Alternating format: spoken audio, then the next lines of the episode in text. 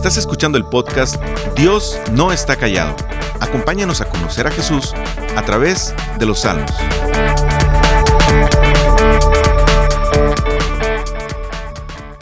¿Cómo sería tu mundo ideal? ¿Alguna vez te has puesto a pensar cómo pudiera ser esa ciudad o país en el que todo sería perfecto como nunca antes? A lo largo de los siglos, los humanos han querido buscar diseñar lugares perfectos donde vivir. ¿Qué deben tener esas ciudades? ¿Qué se busca como elementos imprescindibles para lograr el bienestar y felicidad deseados? Seguridad, alimento, justicia, salud. Mira, muchos han apostado por sistemas capitalistas, otros por socialistas. Unos piensan que si el pobre tiene alimento y el rico paga más impuestos, eso sería la clave. Otros creen que si la riqueza se reparte a todos por igual, generaría las condiciones perfectas. O quizás si el gobierno genera las condiciones seguras para el libre mercado, dando como resultado que los ingresos sean mayores para quienes los producen, quizás esa pueda ser la clave hacia el éxito. Ahora, podemos escuchar otros temas de interés como la sustentabilidad, ciudades limpias y amigables con el medio ambiente. ¿Cuál es la ciudad ideal? El salmista, en, el, en este Salmo 48, aborda este salmo mostrando e invitando al pueblo a admirar la ciudad del gran rey. Pero no solo la contemplan, sino que también son parte de ella y pueden disfrutar desde ya de sus bendiciones. ¿Qué hace a esta ciudad tan especial? Veamos qué nos dice este salmo al respecto. Primeramente, nos señala la ciudad del rey. Dice el versículo 1 del Salmo 48. Grande es el Señor y digno de suprema alabanza en la ciudad de nuestro Dios. Su monte santo, bella colina, es la alegría de toda la tierra. El monte Sión, en la parte norte, es la ciudad del gran rey. En las fortificaciones de Sión, Dios se ha dado a conocer como refugio seguro. El salmista abre este canto recalcando la grandeza de Dios y por esa razón merece no solo alabanza, sino suprema alabanza, una alabanza digna de un Dios como Él. ¿Dónde hay que adorarlo? Bueno, en la ciudad que Él ha hecho, eh, donde Él habita, es ese lugar donde hay que adorarlo. Y aquí menciona a Sión como ese lugar. En la Biblia verás muchas referencias a Sión y mucho más en los Salmos. Este monte es una referencia al lugar donde Dios se relaciona con su pueblo. Esta ciudad es Jerusalén. En ella, Dios se reveló a su pueblo de muchas maneras, pero en especial se, reveló como un refugio seguro. Dios no escogió la ciudad por ser segura. Él no escogió esa localidad porque tenía paisajes asombrosos y porque su clima era agradable. No escoge ese lugar porque habitaba un pueblo admirable y muy amoroso que se entregara de todo su corazón a una deidad. Lo que hace a esta ciudad tan especial, bella y segura es porque Dios habita ahí. De hecho, podemos decir que la importancia de este salmo no es en sí la ciudad, sino la alegría y gozo que esa ciudad produce a los que viven en ella y los que vienen a refugiarse y habitar aquí. De hecho, el salmista dice que el gozo y alegría no solo es para los israelitas, sino para toda la tierra. ¿Por qué? Porque Dios es, es excelso, sublime, eterno y creador de todo lo que existe.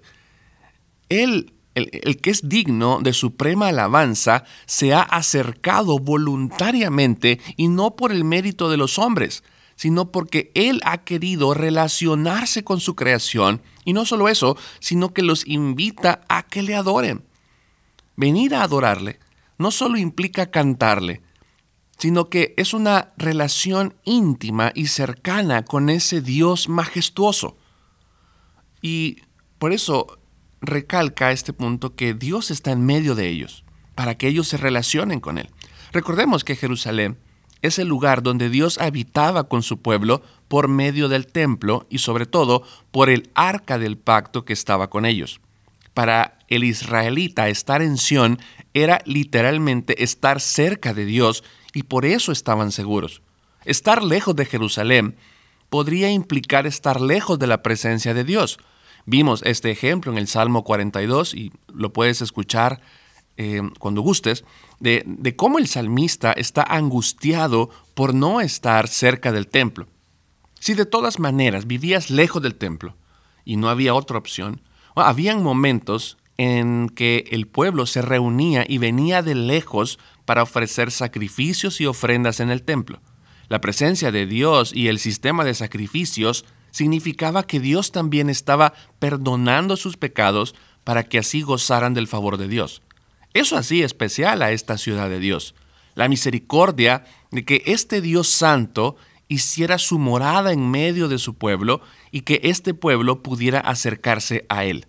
La sustentabilidad y éxito de esta ciudad no era debido a sus políticas financieras o siendo amigables con el medio ambiente, sino porque Dios estaba en ese lugar. Y esto nos apunta literalmente hacia Cristo y su iglesia. La narración del pueblo siendo guiado a la tierra prometida y viviendo en ella, disfrutando de la presencia de Dios, no son simples historias y cuentos para la escuela dominical de niños. Todo esto estaba apuntando a una realidad mucho mayor para todos nosotros. El Edén fue el lugar donde Adán y Eva disfrutaron y de estar en la presencia de Dios de una manera plena y perfecta. Lo que hacía bello y grandioso el jardín no era la naturaleza y lo verde del lugar, sino que gozaban de la presencia de Dios. Y debido a esa relación perfecta y llena de amor, las relaciones entre ellos estaban bien y había un equilibrio perfecto en toda la creación. Cuando llega el pecado, esa relación vertical se rompe y por ende se fractura todo. Las relaciones horizontales, las relaciones humanas y con la creación también se ven afectadas. Lo que sucede a continuación es la obra de gracia de Dios quien comenzará a restaurar su creación y preparará el momento y las condiciones para que nuevamente su pueblo pueda volver a estar plenamente con él. Dios no guía a Israel a, la tierra prometida solo porque no tenían casa, sino porque los estaba guiando a estar con él. Sión representa a Dios mismo. Vivir en Sión significa vivir en la presencia de Dios. Eso podía suceder solamente con base al sacrificio del Cordero una vez al año, en el que se expiaba el pecado del pueblo.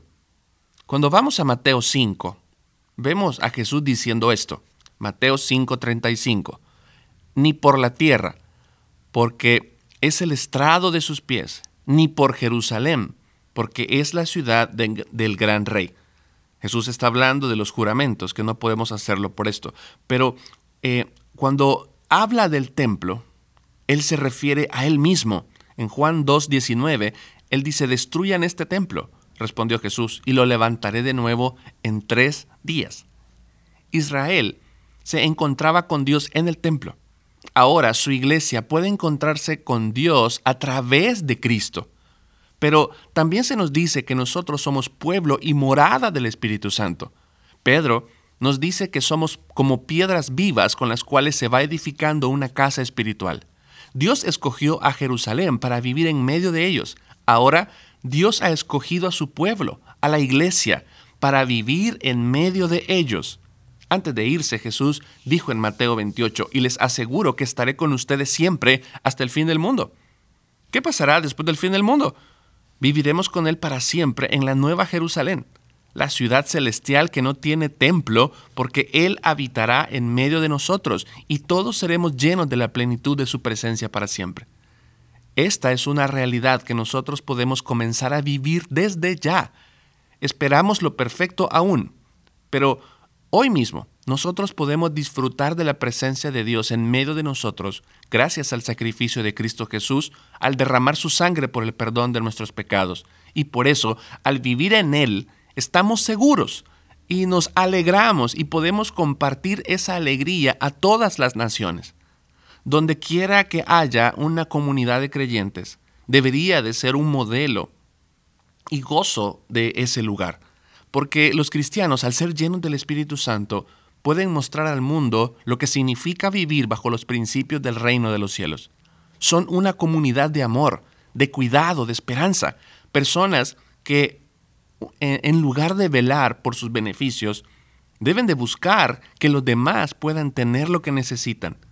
¿Será eso lo que ven los inconversos cuando ven a la iglesia? ¿Es eso lo que reflejan cada día las iglesias alrededor del mundo? Lo segundo que ve el salmista en esta ciudad del gran rey es su protección. Dice el versículo 4. Hubo reyes que unieron sus fuerzas y que juntos avanzaron contra la ciudad. Pero al verla quedaron pasmados y asustados emprendieron la retirada. Allí el miedo se apoderó de ellos y un dolor de parturienta les sobrevino.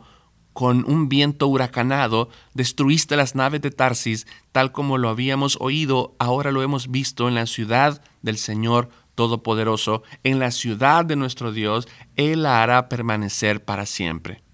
El salmista aquí menciona algunas de las amenazas que tuvo el pueblo de Israel con sus enemigos. Es probable que algunos reyes vecinos se unieran y em, consiguieran apoderarse de Israel. Si leemos el Antiguo Testamento, podremos ver muchas de estas batallas y amenazas de ejércitos extranjeros en contra de Israel.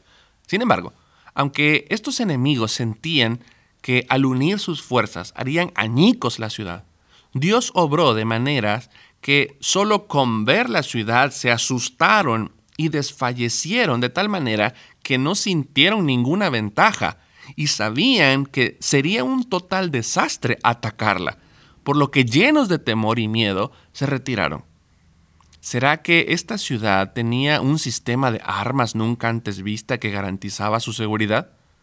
¿O pudieron ver un super ejército sumamente entrenado y fuerte al que le tuvieron miedo? Mira, el salmista recuerda el testimonio que había oído de lo que Dios podía hacer para cuidar de su pueblo. Sin embargo, ahora no solo era una historia, leyenda o anécdota de alguien más, sino que lo estaban experimentando como pueblo.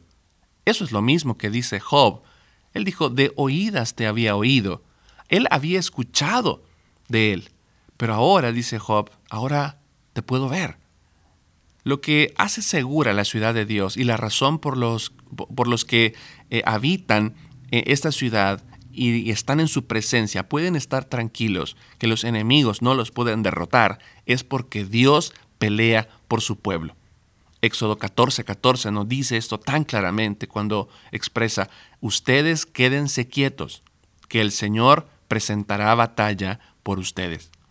Generación a generación, el pueblo de Israel pudo ver de diferentes maneras cómo Dios cuidaba de Sión. De hecho, hasta cuando fueron llevados al exilio. No es que los enemigos hayan ganado, sino que fueron usados por Dios para purificar a su pueblo. Y esta protección de Dios ahora está con su pueblo. El apóstol Pedro nos dice que el diablo anda como león rugiente buscando a quien devorar. Él ha venido a hurtar, matar y destruir. Los enemigos del Evangelio una y otra vez rodean la ciudad, rodean a su pueblo, te rodean a ti, para que tengas temor, para que dudes del cuidado de Dios sobre tu vida. Sin embargo, Dios sigue cuidando a su pueblo. Pablo dice que en la cruz Dios exhibió a los enemigos y los llevó como un desfile triunfal. Todos estos enemigos se unieron para hacerle frente al ungido de Dios. Sin embargo, tuvieron que huir ante la victoria contundente del Hijo de Dios. Como creyentes, tenemos el Evangelio en nuestras manos y nuestro corazón con, el cual podemos estar protegidos. Su Espíritu Santo nos recuerda las palabras de Dios y al aplicarla a nuestro corazón somos protegidos ante los ataques de fuego del enemigo día a día. ¿Qué te preocupa el día de hoy? ¿Qué te agobia? ¿Qué te hace que pierdas tus esperanzas? ¿Te preocupa tu familia, tu trabajo, tus finanzas, tu salud? Él cuidará de ti para que no desfallezcas y seas fortalecido. Cuidará también de tu fe, para que cuando este mundo te quiera seducir, prometiéndote una mejor ciudad donde vivir, y dónde poner tus esperanzas fuera de Dios, el Señor te salvará de ellos. Dice 1 de Juan 4:4, ustedes queridos hijos son de Dios y han vencido a esos falsos profetas, porque el que está en ustedes es más poderoso que el que está en el mundo. Y por esa razón entonces el salmista nos habla de la adoración a ese rey.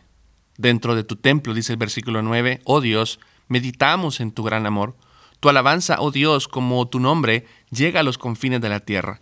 Tu derecha está llena de justicia. Por causa de tus justas decisiones, el monte Sión se alegra y las aldeas de Judá se regocijan. Fuimos creados para esto, para adorar a Dios.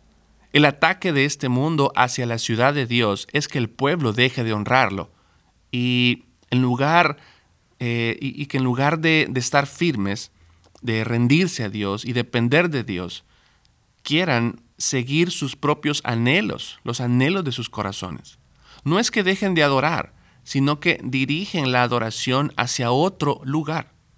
Cuando piensas que sin tu trabajo no eres nada, cuando piensas que el dinero te hará feliz, cuando tu corazón anhela alguna situación en particular para que puedas estar seguro y encontrar la paz, pensar que al responder en ira se hará la justicia que esperabas, cuando prefieres abrazar los deseos de lujuria secretos de tu corazón, cuando fantaseas en tu mente sobre situaciones que deberían de suceder para ser feliz. Todo eso es adoración, pero dirigida al lugar incorrecto. Dios no necesita protegerse a sí mismo porque Él es todopoderoso, pero Él protege a su pueblo por medio de su palabra cuando el Espíritu Santo la aplica en nuestros corazones para que una y otra vez podamos arrepentirnos de nuestra mala adoración y entonces venir ante Él para darle la adoración que solo Él merece. ¿Por qué darle esa adoración? Cuando meditamos en el Evangelio, en la buena noticia, que Él nos ha salvado, su palabra nos habla y recuerda de su gran amor, de que pecadores como nosotros y merecedores de la ira de Dios fueron bendecidos con la gracia y favor de Dios para rescatarnos de estar separados de Dios. Y esto es lo que enseñamos a las futuras generaciones. Dice el versículo 12, caminen alrededor de Sión, caminen en torno suyo y cuenten sus torres, observen bien sus murallas y examinen sus fortificaciones, para que, para que se lo cuenten a las generaciones futuras. Este Dios es nuestro Dios eterno, Él nos guiará para siempre. El salmista termina invitando a que observemos a Sión, que caminemos a su alrededor para que al observar lo fuerte que es, veamos que es el lugar perfecto para vivir y que no podremos encontrar otro lugar como Sión. Cuando experimentamos su presencia en nuestras vidas, cuando nos damos cuenta que solo en Él tenemos esperanza, entonces podemos contarle a las generaciones que vienen tras de nosotros no solo, no una religión familiar, no una obligación, sino que podremos contarles lo que realmente significa vivir en dependencia de Dios, viviendo en su presencia día a día. Podremos hablar con otros de cómo este mundo nos defrauda, pero podremos dirigir sus ojos a donde está la verdadera esperanza. Su palabra es la que nos guiará para siempre a esta ciudad de Dios. Gracias por escucharnos. Para más información sobre este ministerio, puedes entrar a www.noestacallado.com. También puedes encontrarnos en Facebook, Instagram y YouTube